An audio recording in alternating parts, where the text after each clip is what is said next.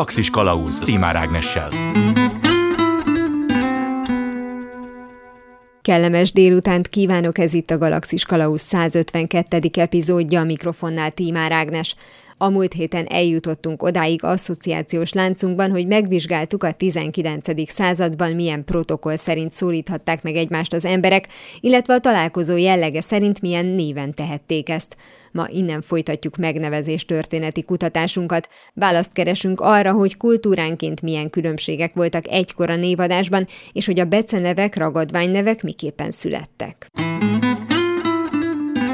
Első megálló a vonalban Rácz Judit, a Nyelvtudományi Kutatóközpont tudományos főmunkatársa nyelvész van velem. Jó napot kívánok! Jó napot kívánok! Onnantól kezdve, hogy már valaki megszólítható volt, akkor az egy név volt, mint a mostani művészeknél, hogy van Szil, meg van Shakira, vagy, vagy tulajdonképpen előbb volt a vezetéknév, előbb volt az utónév, tehát ebben a sorrendiséget ismerjük el. Igen, ez nagyon érdekes kérdés, és ahány kultúrkör annyiféleképpen történt a a névadás, meg mindig más és más volt a fontos, de egy biztos, hogy a, a legelőször egy darab nevük volt az embereknek, tehát úgynevezett egy elemű nevünk volt, és nagyon érdekes, nem is gondolnánk, hogy a két név, tehát a családnév, az nagyon-nagyon hosszú időszakon keresztül vált hivatalossá, igazán második Józsefnek volt egy rendelete, 1787-ben, és attól kezdve már kötelező volt mindenkinek a két név használata. De addig, addig egy név volt, volt olyan, hogy valaki az életében többször is nevet váltott, mert ugye amikor megszületett, akkor még nem rendelkezett olyan tulajdonságokkal, amelyeket aztán majd később kapott, amikor, mit tudom én, már a haja vörös volt, vagy, vagy nem volt foga, és akkor már csorbának nevezték, tehát vagy magasnak nevezték, tehát ez, ez nagyon képlékeny volt és változékony volt, és ugye az egyházi nevek adásával, az, az pedig az 1200-as évek után történt, amikor a budai zsinat kimondta, hogy nevet csak papadhat, és akkor kezdődött az, hogy egyházi neveket kezdtek adni az embereknek, de még nagyon sokáig csak egy nevünk volt. És abban az időben, amikor még az egyházi nevek nem léptek színre, Igen. akkor minden esetben ezek beszélő nevek voltak, ahogy említette, hogy ha valakinek a magasságára vagy a hajszínére akartak utalni? Általában beszélő nevek voltak, igen, igen, tehát valamilyen tulajdonságra utalt, vagy valahová való tartozásra utalt, igen, vagy a foglalkozásra utalt. Akkor az említett névváltoztatás az szinte mindenkinek az életében gondolom bekövetkezett, hiszen csecsemőként kezdjük, és akkor nem lehet mindenkit babának hívni. Így van, így van. Például a, az afrikai kultúrkörben, a, amikor megszületik a gyerek, vagy megszületett a gyerek, akkor az apa a kezébe vette, kilépett, és amit legelőször meglátott, tehát hajnal, napfelkelte, szél, egy virág neve volt, tehát az is egy nagyon, nagyon szép szokás volt. Tehát nagyon sok mindenről kaptak az emberek nevet. Amikor már megjelent a második név is, az minden esetben családnév volt? Tehát, hogy mennyire voltak ugye pontosan kirajzolhatóak a, a rokoni összefüggések, vagy mennyire volt az rögtön egyértelmű, hogy mondjuk kapja az apa vagy az anya nevét? Nagyon sokféle vezetéknév, családnév alakult ki. Ugye ami számomra mindig izgalmas, hogy mi, miért is lett két nevünk, miért kellett megkülönböztetni egy-egy családot, vagy egy-egy közösségbe tartozókat, hát a vagyon miatt. Mert, mert úgy lehetett örökölni, hogyha tudta bizonyítani, hogy ő annak a leszármazottja, tehát igazából először a gazdag és a vagyonos néprétegben alakult ki a családnév, és aztán a jobbágyoknál alakult ki legesleg később a a családnév rendszere. Na most ez nagyon-nagyon sok minden ből alakulhatott ki családnév, ahogy mondta, hogy a leggyakoribb az volt, hogy az apa nevét kapta. Ugye mai családneveink is őrz, őrzik ezt, hogy Balázs fi.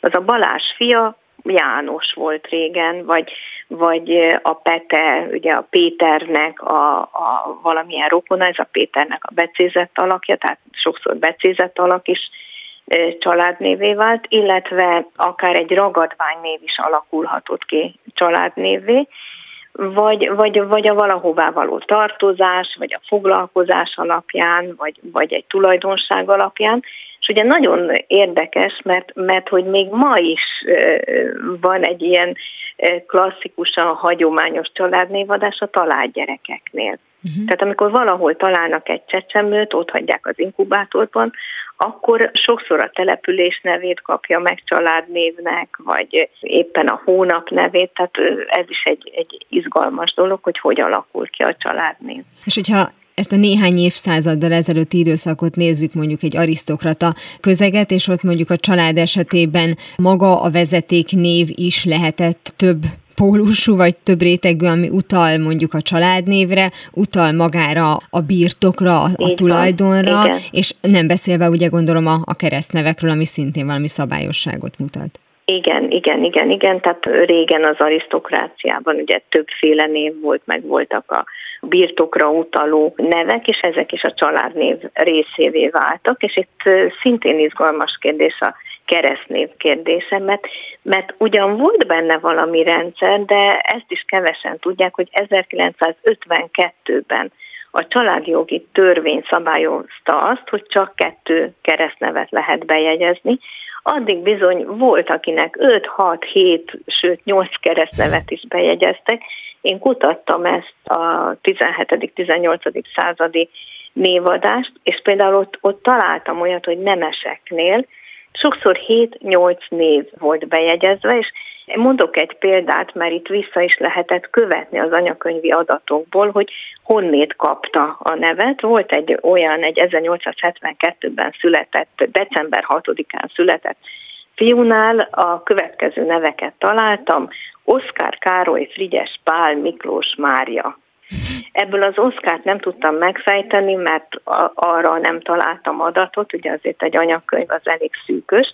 A Károly az az édesapja volt, tehát örökölte, ami nagyon gyakori volt a fiúknál régen, hogy az édesapa nevét örökölték. A Frigyes Pál az a két keresztapának a a keresztneve volt. A Miklós, az nem véletlen mondtam, hogy december 6-án született, hm. tehát megkapta a naptári nevet. És a Mária, ami talán feltűnő, hogy egy férfi névsorba hogy kerül bele a Mária, bizony a 19. században nagyon sok fiú tiszteleti névadásként megkapta a Mária nevet. Te jól tudom, ez német nyelvterületen meg is maradt elég, csak ugye Klaus igen, Mária Brandau erre gondolni, igen, ha jól tudom. Igen, igen, igen. Egyébként ez, hogy ennyi utónevet vagy keresztnevet adnak, ez azért a magasabb társadalmi rétegekre volt jellemző, vagy azért, hogyha valakinek ahhoz volt kedve, és nem rendelkezett se ranggal, se vagyonnal, de szeretett volna három-négy nevet adni a gyermekének, akkor ugyanúgy megtehette. Megtehette, megtehette, de nem volt jellemző. Tehát tényleg csak a, a nemesi rétegnél fordult elő ez a sok-sok név. Azt gondolom, hogy a nemeseknél azért nagyon fontos volt. Tehát ott, ott azt tapasztaljuk, hogy nem egy kereszt szülő volt, hanem legalább kettő-három, sőt néha négy kereszt szülő is volt. Tehát ugye a rangnak megfelelően meg kellett választani a tehetős keresztülőket, tehát nyilván azért is kaptak ennyi nevet, és még egy érdekes volt, ez viszont minden rétegnél megfigyelhető, hogy nagyon gyakori volt a, a csecsemő halálozás. Uh-huh. És ha meghalt egy gyerek, akkor a nevét lehetett adni a következő gyereknek, de ezt négy esetben lehetett megtenni, hogyha minden négy gyerek meghalt, akkor az ötödik gyereknek már nem adták azt a keresztnevet. Ez már eleve fura, hogyha ugye egy gyerek halálozás után azt a nevet még egyszer fel akarják használni, hát mai ma már, szemmel. Ma már nem csinálják ezt, ma már nem, ez, ez szerintem egyáltalán nem fordul elő. Az imént, amikor ugye egy konkrét példát hozott a több utónévre, akkor ugye egy fiúról volt szó. Igen. Lányoknál ugyanígy adott volt az, ugyanígy. hogy több névre, és az a fajta tiszteletadás, hogy például mondjuk egy fiú megkapta az anyjának a nevét, akkor gondolom fordítva azért ez kicsit faramúci lett volna. Nem lehetett egy lánynak a hatodik neve Károly, vagy nem tudom, lehet, hogy lehetett. Nem, nem, nem, nem, nem, nem. Tehát a, a kislányoknál nem volt férfi név, esetleg a meglévő férfi névnek a női párját, mondjuk egy Károly megkaphatta a Karola nevet, hogyha az édesapja Károly volt, Viszont az is nagyon érdekes, hogy a névöröklés, tehát a szülő név örökítése, tovább örökítése a fiúk tekintetében jóval többször fordult elő, mint a kislányoknál. Tehát a kislányoknak esetleg a nagymama nevét adták, vagy a keresztanyák nevét, de az édesanyja nevét azt, azt általában olyan 30 ban örökölték a lányok, míg a fiúk az édesapjuk nevét 40-50 százalékban. Most ugye általában így váltogatjuk, hogy keresztnevet vagy utónevet mondunk már, mint most mi az mhm. interjúban, és azért ezt is tisztázzuk, hogy ugye keresztnévről akkor beszélhetünk, hogyha egy megkeresztelés után született névről van szó, gondolom én. Ma már ugye nyilván ez a, az általános beszédben szinte szinonimaként szerepel, de aki mondjuk felekezeten kívüli volt, vagy más valláshoz tartozott, ott egyértelműen gondolom utónévként kezelték ezt a dolgot. Így van, és ugye ez csak a magyarban utónév, az európai kultúrkörben nem a családnév után áll a keresztnév vagy utónév, hanem, hanem a családnevet megelőzi, a first name, tehát ugye uh-huh. elől található. Ez, hogy utónév vagy keresztnév, ez nagyon érdekes, mert ez még a nyelvészek között sem tisztázott ez a terminológia, hogy most melyik a helyes, melyik a jó. Mert ha utónév, akkor kimondottan a magyar névrendszerre gondolunk, és a népsorrendre, ha keresztnév, ahogy ön mondta, akkor ugye a keresztségben kapott névre, tehát elég, elég nehéz itt a pontos terminológiát megadni. Az interjú előtt már ugye korábban beszélgettünk, és említette, hogy van egy nagyon érdekes jelenség, hogy például nem tudom, hogy ez mennyire maradt meg a vallásos zsidó közösségekben, de hogy ott a nők eleve becenevet kaptak, de hát nyilván más szokások voltak eleve a névadásra. Így van, így van. Például a zsidó közösségben lehetett nevet örökíteni, de csak olyan nevet, a, aki már nem élt. Tehát hmm. élő családtag nevét nem lehetett örökíteni, tehát olyan nem volt, hogy az apának és a fiúnak ugyanaz legyen a neve.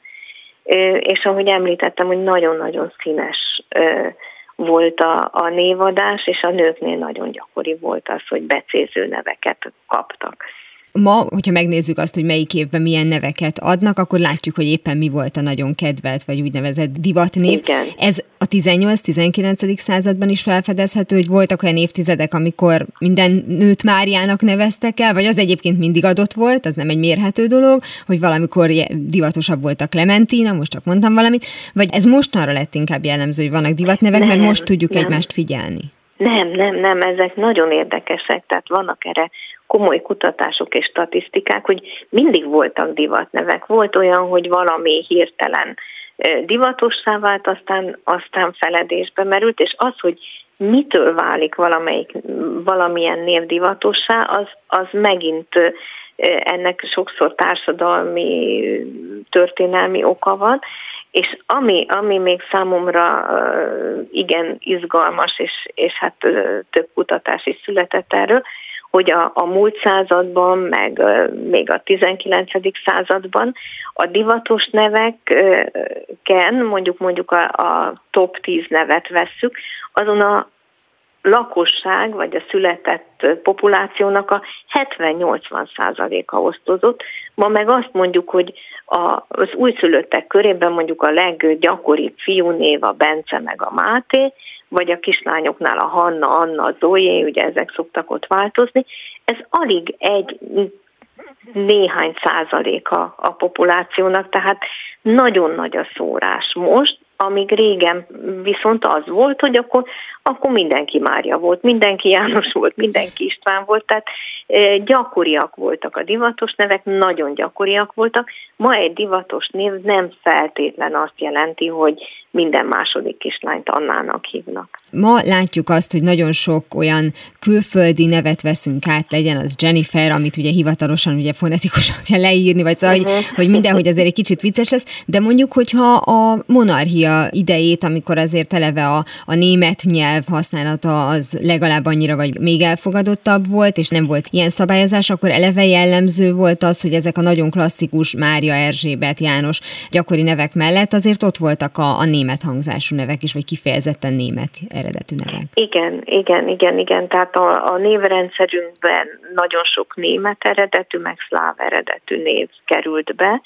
Nyilván, hogy betelepültek akár a németek, akár, akár a szlávok Magyarországra, tehát meg, megfigyelhető ez, de érdekes, hogy egy-egy településre volt jellemző inkább, ahol, ahol sokan betelepültek, hogy megnövekedtek a német nevek, vagy, vagy a szláv nevek, azért a, az összlakosságra nézve azért megmaradtak az úgynevezett klasszikus Mária János József István, Erzsébet nevek. Ez a bizonyos egymásra hatás, amit azért hát látunk, és a divatnevek esetében valószínűleg pont ebből fakadhat, hogy megtetszett, és mert hallottam annyi helyen, és ugye ezt nagyon sokszor szokták példaként felhozni, hogy amikor ment a Rabszolgasors című sorod, akkor mindenki tíz eurónak kezdtek el nevezni, és azóta is egyébként a popkultúra az hatással tud Most erre például török, lenni. Török Most például ugye a török sorozatok, de hogyha mondjuk visszamegyünk egy-két évszázadot, voltak olyan, hát ha nem is popkulturális, de olyan kulturális hatások, ami miatt mondjuk elkezdtek valakit például mondjuk kozetnek nevezni, mert a nyomorultakat olvasta mindenki,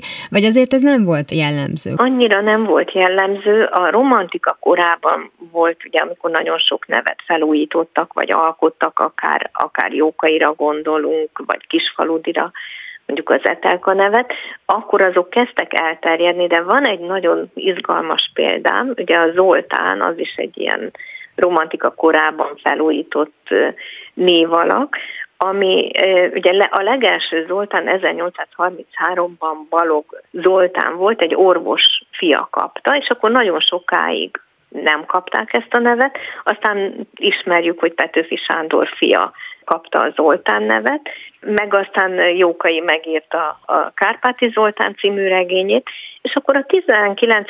században egyre gyakoribbá vált a Zoltán név, de a 20-25. helyen lehetett megtalálni a, a névrangsorba, és igazán népszerűvé a Zoltán akkor vált, amikor Várkonyi Zoltán megrendezte a filmet 1966-ban, és attól kezdve a 70-es években a második leggyakoribb név volt. Már ugye szóba került az, hogy mennyire lehet egyedi egy név, vagy az, amit ön is említett, az afrikai példa, hogy amit meglátott az apa először, akkor azt adta, de hogyha mondjuk valakit hajnalhasadásnak neveznek el, nyilván ezeknek van egy hangulata ezeknek a neveknek, vagy Igen. mondjuk a különlegesebb neveknek is van, bár mondjuk amikor óvodában már mindenkit különleges néven szólítanak, akkor gondolom ennek már nem lesz, de hogy ez meghatározhatja valamennyire a személyiséget visszamenőleg.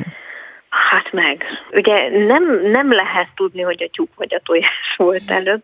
Amerikai pszichológusok vizsgálták azt, hogy a különleges nevű gyerekek sokkal deviánsabbak, mint az átlag nevet viselők. De most ugye azért itt nem tudjuk azt, hogy a szülő már azért választott a gyereknek valami különleges nevet, mert ő maga is nem feltétlen a szabályokat követi, és ebben is egy kicsit polgárpukkasztó akar lenni, és a gyerek ilyen környezetben nő fel, és nyilván ennek az a hatása, hogy ő valamilyen más lesz, eltér az átlagtól vagy a név hat rá, ugye ezt azért itt pontosan nem lehet követni, és nem lehet tudni, de, de biztos, hogy, hogy azért a név valahogy hat a személyiségünkre is.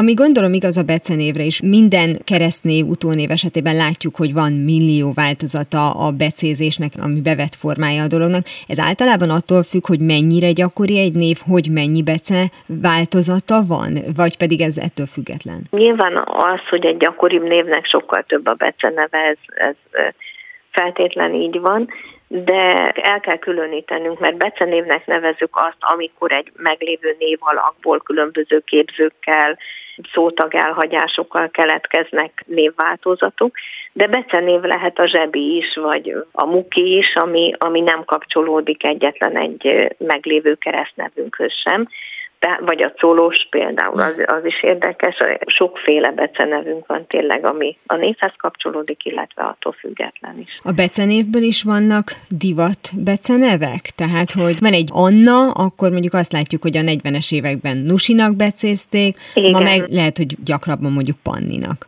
Igen, igen, igen, ez, ez érdekes, különben ezt még nem figyeltem meg, de hogy így mondja, tényleg biztos, hogy itt van valamilyen hatás is. Ahogy mondta, ennek ugye rengeteg formája van, de úgy szabályszerűsége van, mert volt, hogy a, a névelejét hagytuk el, Ilona Lonka, vagy mondjuk a, a ka, kácska végződés uh-huh. lesz a gyakori. Azt látjuk, hogy a környezet milyen, hogy szereti a sok, sok becenévi alakot, vagy, de van olyan ember, aki nem is szereti, hogyha becézik őt.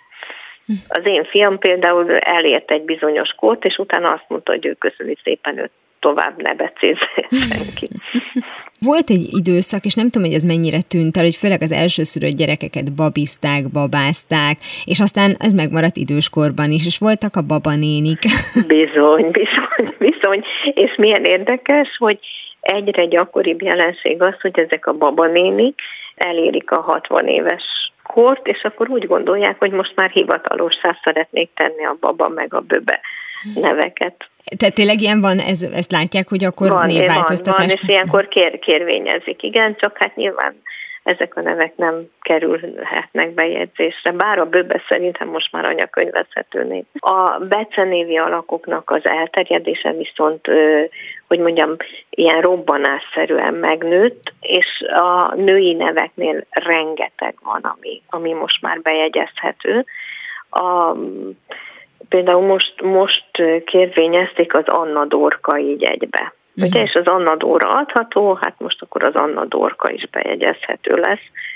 Tehát a nőknél nagyon gyakori, a férfiaknál is meg megjelennek a becenévi alakok, mondjuk többet kérvényeznek, mint amennyi zöld utat kap, de például a Lóci anyakönyvezhető, a Miska anyakönyvezhető, a Palko anyakönyvezhető, hát nyilván azok a régi becenévi alakok, amelyeknél van valami indok, hogy bejegyezhető akár mesében, akár valami történetben, mint irodalmi névalkotás is a kultúrkör részévé vált, ott, ott már megkapják a zöld utat a bejegyzésre. Ha már szóba került ez, hogy hogyan lehet hivatalosra tenni, és már ugye a vezetéknevekről beszéltünk, de egy picit még visszakanyarodnék ide, olyan neveket, mint a Széchenyi, Jókai, hogy ezeket nem lehet felvenni, ha valaki mondjuk vezetéknevet akar változtatni. Erre mi a pontos szabályozás, hogy mi az, ami tiltott? Sajnos erre igazán pontos szabályozás nincs, és ez elég sok gondot okoz mert ugye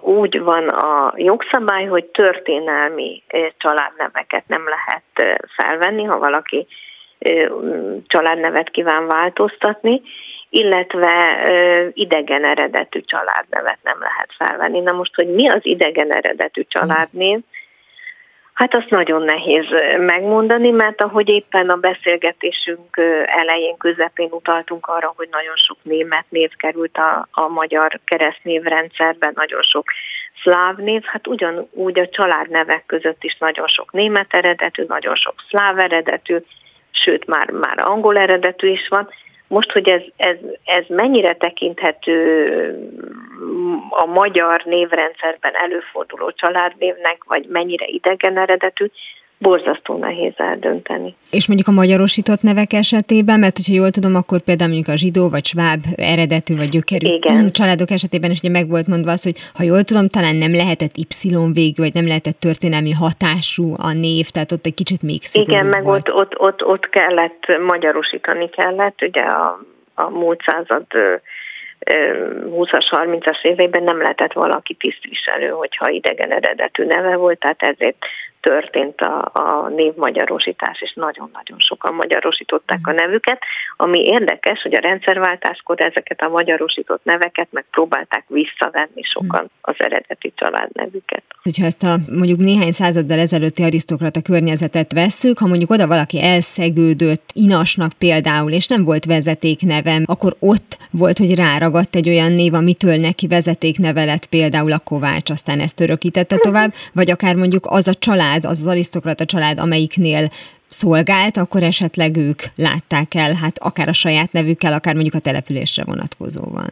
Valószínűleg, tehát így alakultak ki a családnevek, tehát lehetett olyan, hogy akár egy úgynevezett ragadvány névből vált családnévé, vagy a település nevéből, vagy ahonnét jött, mert ugye nagyon gyakori volt az, hogy a, mit tudom én, a a budai az nem Budán volt, hanem úgy kapta a nevét, hogy Budáról jött, hm. és azért lett, lett budai egy másik közösségben, tehát így különböztették meg, vagy, vagy egy másik népcsoporthoz érkezett mondjuk a török, vagy rác, vagy szerb. Nagyon szépen köszönöm Rácz Judit nyelvésznek, a Nyelvtudományi Kutatóközpont tudományos főmunkatársának, hogy a nevek kialakulásáról beszélgetett velem. Szívesen. Totó, azt hiszem már nem Kenzeszben vagyunk. Hamarosan folytatódik a Galaxis Kalauza. Továbbiakban azt vizsgáljuk, hogy ha túl vagyunk a bemutatkozáson és a köszönésen, akkor milyen nonverbális kommunikáció kísérheti a további ismerkedést. Galaxis Kalauz Ez itt továbbra is a Galaxis Kalauzén Tímár Ágnes vagyok. Az előző fél órában az utó és vezetéknevek történetéről beszélgettem Rácz Judit nyelvésszel, a folytatásban pedig az ismerkedésnek azzal a részével foglalkozunk, amely a bemutatkozást követi, és amelynek talán része lehet az érintés is. Továbbá arról is szó esik majd, hogy vajon a nem verbális kommunikációban is van-e slang.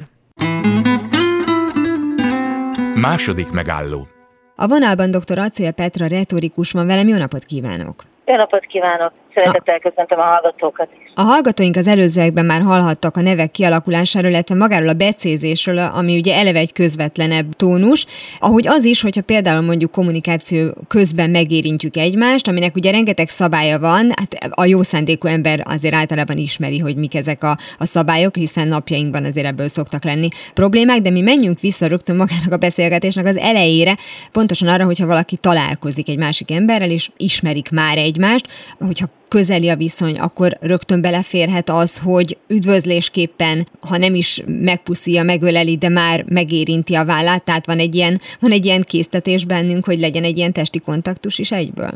Annál is inkább, mert hogy az érintés a legősibb nonverbális kommunikációs fajta. Életünk kezdetétől alapvetően a kommunikáció fő csatornája az érintés. A szeretetet, a figyelmeztetést, általában fontos információkat közölhet a, a partnerünk, vagy a jelenlévők, a gondviselőnk, és így tovább a, a, az érintése.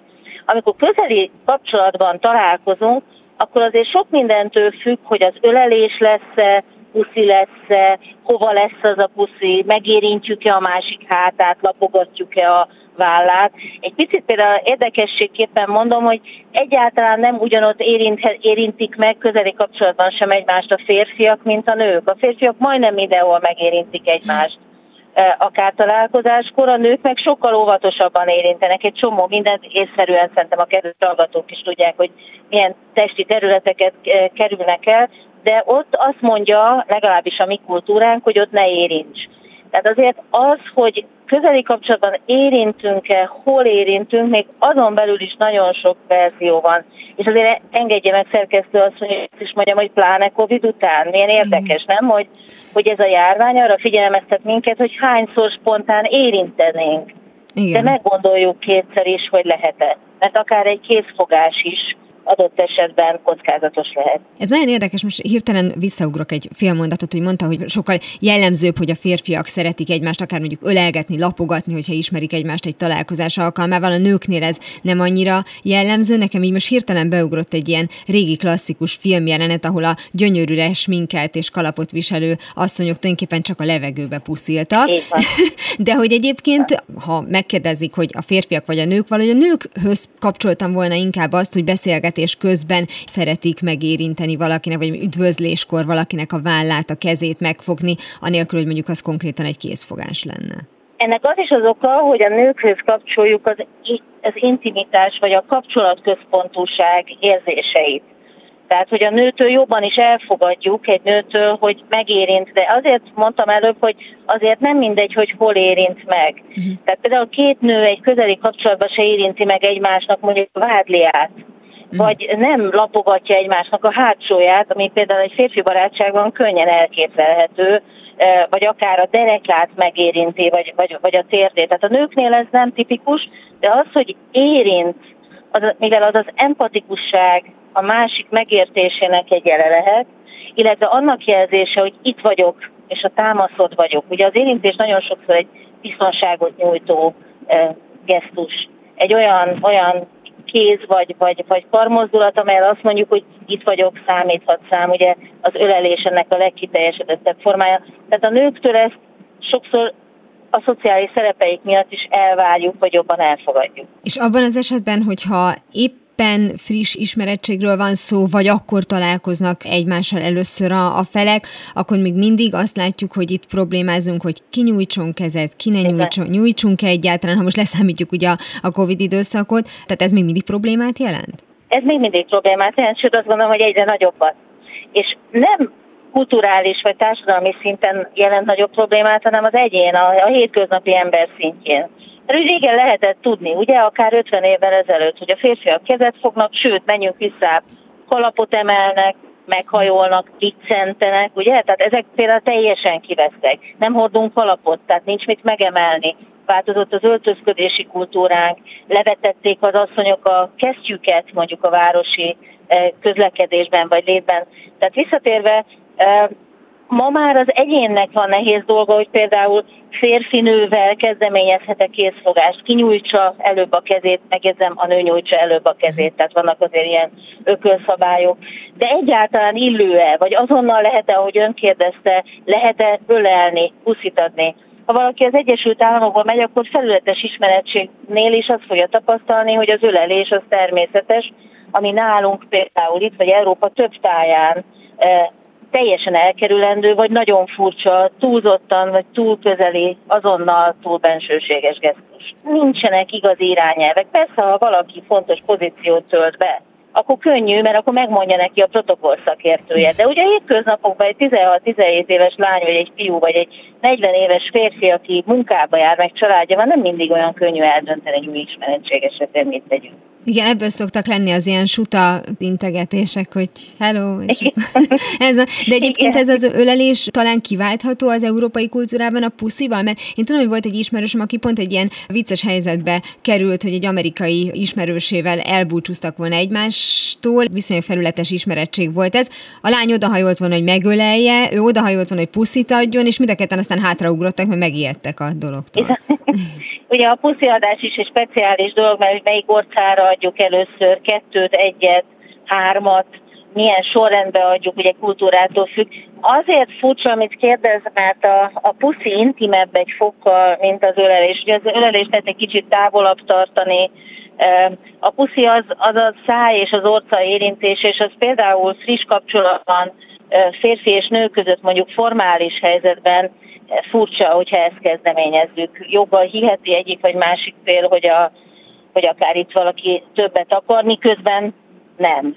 Mm. Ez, ugye ezért jó megoldás, mint egy, egy, ilyen, egy ilyen mindenre jó elixír, a készfogás, aminek meg annyi fajtája van, tudjuk, és annyiféle üzenetet veszünk le abból, hogy valaki hogy fog kezet. A döglött hal készfogástól, ugye ez amikor belelógatja valaki a kezünkbe a kezét, és az meglehetősen hideg vagy nyírkos. Szegény egyébként nem tehet róla, de hogy nagyon sok jellem tulajdonságot vetítünk rá ezekre a mozdulatokra. Tehát azt gondoljuk, hogy például aki gyengén fog kezet, az gyenge jellem. Ez egy tipikus attribúciós hiba, ez nincs így, de a helyzet az, hogy miután, mire nagyon gyorsan mérjük fel a partnerünket, sajnos ilyen ítéletek megszülethetnek, ezért lehet gyakorolni mondjuk a kézfogást, hogy ez közepesen erős legyen, ne legyen domináns, ugye ismerjük ezeket a nagyon sokszor politikai szereplőket ábrázoló képeken látszik, hogy jó ráfognak még két kézzel a kézfogásra, tehát a, a magasabb rangban lévő, vagy a magát hatalmasabbnak érző, hogy jól magáévá teszi azt a kezet, meg azt a kézfogást.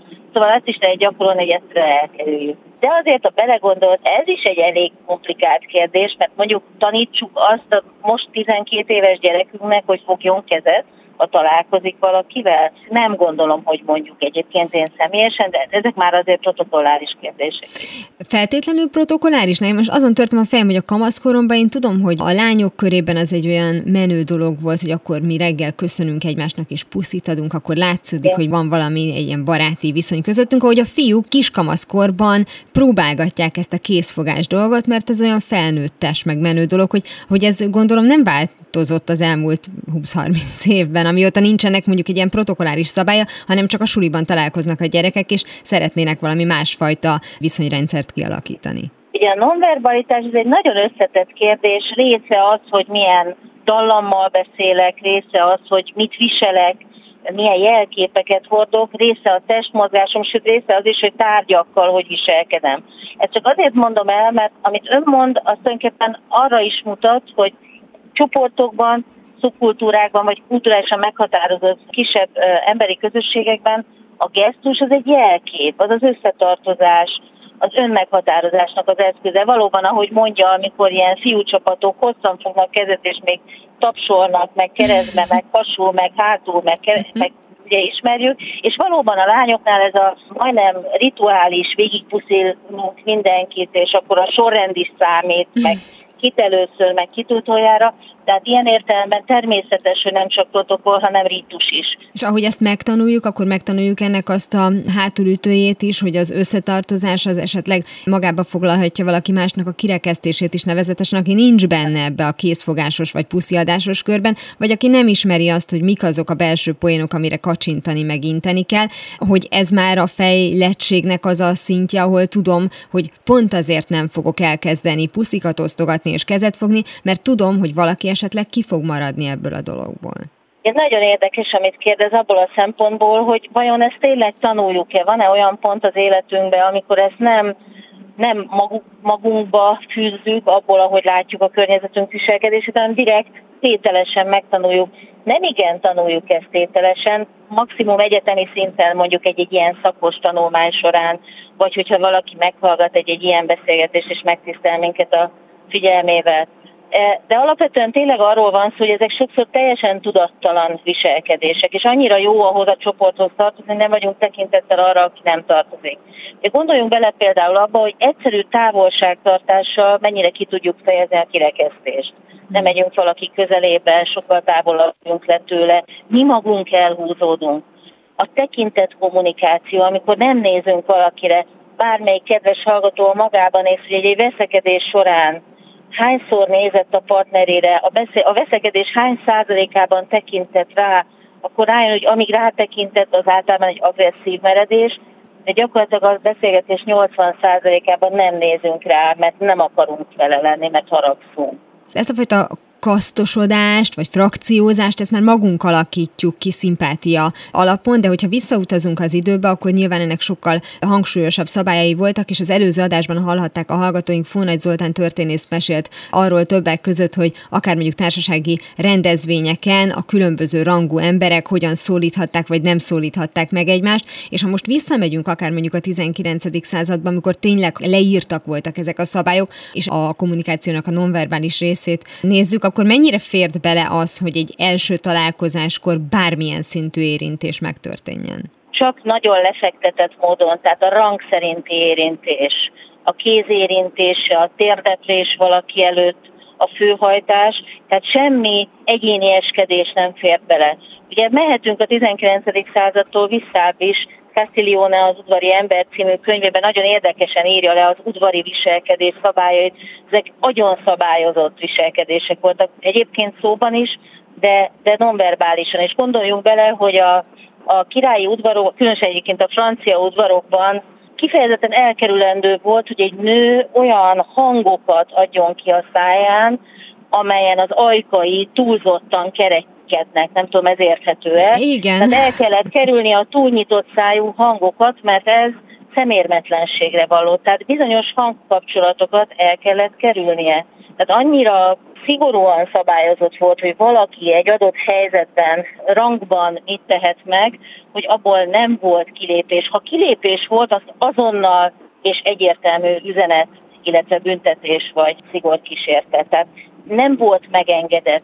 A legjobban ott látjuk, hogy mennyire természetellenes, ahogy például a még meglévő monarchikus országokban a királyi sarjak próbálnak viselkedni. Hogy egy régi mód, egy nagyon szigorúan szabályozott, verbálisan és nonverbálisan is nagyon komolyan regulázott világból egy modern médiavilágba jutnak, ahol vitorláznak, szerelmesek, és így tovább, és ez állandó konfliktus, mert, mert így beszél, mert ezt mondta, mert mellé nevetett, mert mosolygott, amikor nem kellett volna, mert megpaskolta valakinek a vállát, tehát ezek megengedhetetlen dolgok voltak korábban. Ez elképesztő, amit ugye említett most az imént, hogy meg volt határozva, hogy mit mondhat egy nő, hogy ne nyissa mondjuk túl nagyra a száját, hogy ezek mind olyan szabályozások voltak, amivel már időben kialakították azt, hogy például milyen legyen akár mondjuk univerzálisan a női személyiség, hogy az legyen motyogó, az legyen visszafogott, az ne legyen hangos, azt ne vegyük észre, az csak legyen ott dekorációnak. Tehát én most így ezt szűrtem le belőle, és gondolom körülbelül ez is volt a szándék. Azt gondolom, hogy ebben van valami. Tehát hosszú távon nyilván ez nagyon erősen meghatározza a nők közéletben betöltött szerepét is. Hmm. Tehát,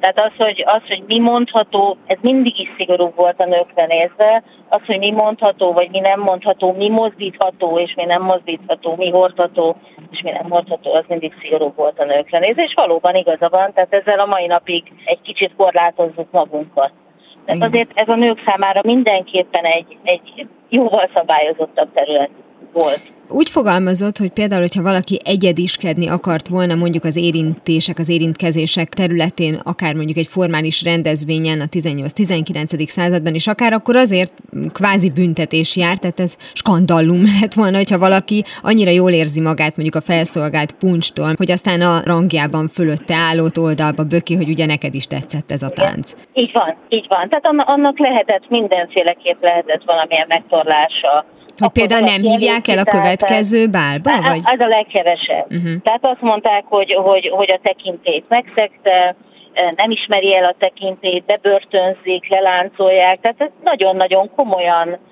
teljesen túlkapásnak ma már annak éreznénk, de mégiscsak annyira komolyan vették azt, hogy nem tiszteli a, a fölötte állott, sőt nem ismeri, hogy hogy kell vele viselkedni, hogy erről, erre nem volt bocsánat az, hogy ő több puncsot ivott a keletén. A szerencse, vagy hogy mondjam, a, szerencse a szerencsétlenségben az volt, hogy nem gyakran ittak együtt puncsot olyanok, akik ezt nem tudták, azokkal, akik ezt ennek ezt nagyon tudniuk kellett. Szintén az előző adásban beszéltünk arról, hogy ugye ezek a bizonyos szabályok, amik például a kommunikációra is vonatkoznak, azok jellemzően az első világháborútól kezdtek el fellazulni, de mondjuk az a fajta egyedi érintkezési mód, amit ön is említett, az is ehhez az időhöz köthető? Az, hogy az ember elkezd más gesztusokat, más mimikákat használni, akár mondjuk másokat úgy megérinteni, ami már nem a, a korábban meghatározott szabályrendszerre vonatkozik. Ez körülbelül a 20. század első fele, vagy azért itt lassabb volt ez az átalakulás, hiszen az érintés az mégiscsak egy olyan intim dolog, hogy ahhoz nem elég az, hogy már megszólíthatom azt, akit korábban nem, azért mégsem érintem meg azt, akit egyébként nem ismerek, hiszen ez a fajta gát, ez még most is valamennyire, hát szituációtól függen érezhető. Igen, pont egy eset jut eszembe, hogy nem olyan régen, amikor egy aluljáróba igyekeztem, és a, a, az ott álló kalauz megfogott egy, egy, egy utast, vagy egy utasjelöltet, és az illető azonnal között, hogy ne nyúljon hozzám, ugye? Tehát azonnal az érintésre mhm. reagált, ne merjen hozzám érni, ne kontrollálja a mozgásomat érintése, hogy jön ehhez, ön ennél sokkal távolabban tőlem, mint hogy ezt megtehesse. A, azért egy kicsit hosszabb folyamat, de egyébként igaza van, tehát valóban a 20. század elejétől indul meg az egyéniségnek a szabadabb önkifejezésére az út. Ennek sok köze van egyébként a pszichológia kibontakozásához, és a másik pedig az, hogy, hogy az emberek nagy része elkezd városokban élni, és valaminek maradni a városban, tehát megtartani valamit önmagunkból, annak, annak nyilván ez a szabadság is a feltétele, hogy kifejezhessük magunkat. Túl is kell élni, és ahhoz, ugye egy város az egy nagyon kemény hely, ezt azért mindannyian, mindannyian tudjuk, akik nagyvárosban élünk, ahhoz az is szükséges, hogy egy kicsit megtanuljunk önmagunkért tenni, ennek is része lehet a nonverbális kommunikáció. Az 50-es évektől, tehát a, a nagy média robbanásoktól kezdve a televízió után pedig hát az egyéniségnek a legbiztosabb jele lett az, hogy nonverbálisan hogy fejezik ki magát. Gondoljunk csak az egyénieskedő gesztusokra, emblémákra, viseletekre, kitűzőkre, hajakra, mm, szavajárásokra, ami már nem nonverbális, de egy része annak is az, ahogy mondja. Tehát e, az, az egyéniség ünneplése és a celebritás kultúra is ehhez közelebb De ennek aztán egy újabb folyamánya az, hogy újra elkezdtünk ugyanúgy gesztikulálni, mert az a bizonyos hangadó a tévében úgy kacsintott és úgy mutatott ránk, és akkor mi is átvettük ezeket a szokásokat, Igen. és akkor tulajdonképpen megint elkezdett mindenki hasonló módon gesztikulálni, tehát a nonverbális kommunikációban is ugyanúgy érezhető, felismerhető a slang. Hogyne, hogyne. hogyne. Tehát ahogy például, és talán itt az 50-es évek nem annyira jó példa, mert nyilván más világ volt, de mondjuk már a 80-as, 90-es éveknek ezek a divat mozdulatai, hogy köszönünk, hogy integetünk. Ugye verbálisan gondoljunk a csácsumi divatozár divatra, ami aztán teljesen sziauramozás lesz, ugyanígy megjelenik ez a gesztusok szintjén, hogy intünk, hogy, hogy, hogy oldalba bökjük, hogy ököllel köszöntjük, ugye? Tehát ez mhm. most például a Covid után. Tehát persze megjelennek ilyen az egyéniséget leképező, valakit utánzó gesztusok is. Nyilván azon a területen, ahol látjuk őt. Tehát nem biztos, hogy, hogy azt a bizonyos celebritást vagy, vagy, vagy híres embert látjuk intim helyzetekben. Tehát mm. például érdekes módon az intimitás nonverbális eszközei ugyanazok maradtak. Tehát közel vagyunk a másikhoz. Annyira látszik például egy vasúti megállóban, hogyha több pár állott, hogy ki mennyi ideje van együtt. Ezen a téren nem változott annyit a helyzet. Tehát inkább az ilyen modorosabb, apró jelek azok, amik viszont Igen. folyamatosan alakulnak ezek szerint, és akkor nem is feltétlenül a televízió lehet erre segítség, hanem most eszembe jutott, hogy a, a közösségi médiában, ahol például egy chat körülményei között rögtön maga a rendszer felajánlja, hogy milyen emojikat Igen. akarunk használni, és olyan kis képek vannak, egy olyan kézmozdulattal, amit például egyébként körülbelül amerikai filmekben szoktunk látni, itthon nem jellemző, viszont ennek hatására lehet, hogy mi is elkezdjük használni.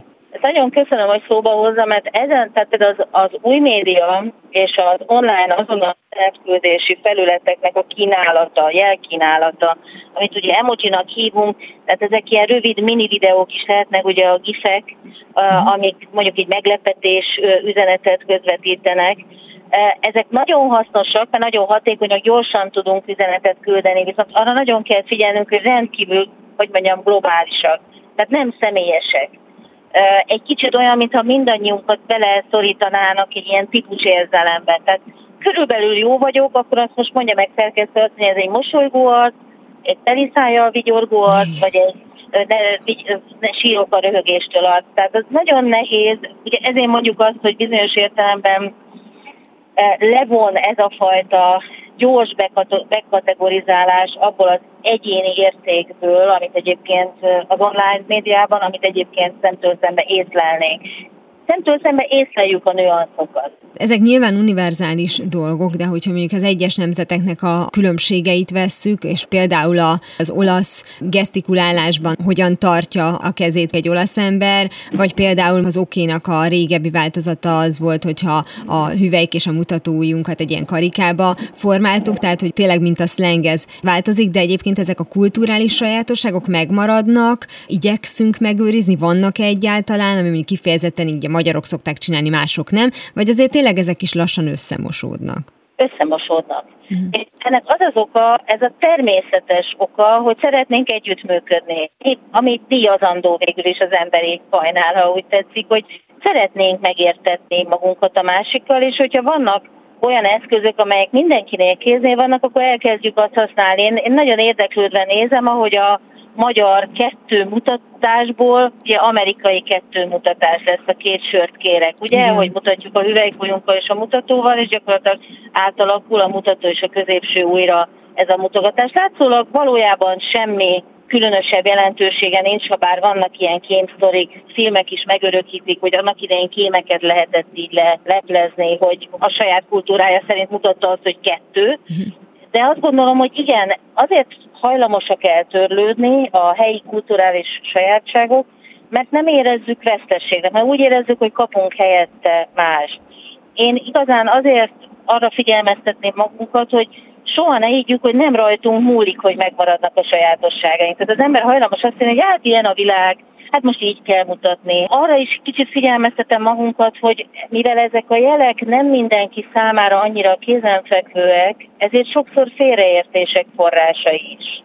Ugye, tehát különösen az online-ban, hogy nekem például előfordult, hogy hallgatom, szívecskét küldött. És hát folyamatosan azon gondolkodtam, hogy ez, ez, ez konkrétan milyen mérvű és hőfokú érzelmet jelentett. Ez vitathatatlanul jól esett, de nem könnyen kezeltem. Tehát küldjek én is szívecskét, esetleg puszit küldő arcocskát, tehát hogy azért félre lehet dolgokat érteni a legkisebb rossz indulat nélkül is. Nagyon szépen köszönöm dr. Acél Petra retorikusnak, hogy mindenről beszélgetett velem. Köszönöm én. 42. Mihez is tudjátok, hogy mi a kérdés, érteni fogjátok a választ is. Mára ennyi volt a Galaxis Kalauz, jövő héten ugyanekkor találkozunk. Hamarosan archívumunkból visszahallgathatják a mai adást is, valamint a Rádió és a Galaxis Kalauz Facebook oldalán is további érdekességeket találnak, illetve ha még nem tették, iratkozzanak fel YouTube csatornánkra. Köszöni a figyelmüket a szerkesztő műsorvezető Tímár Ágnes. Viszont hallásra! Viszlát, és kösz a halakat! Ez volt a Galaxis Kalauz. Timár Ágnes műsorát hallották.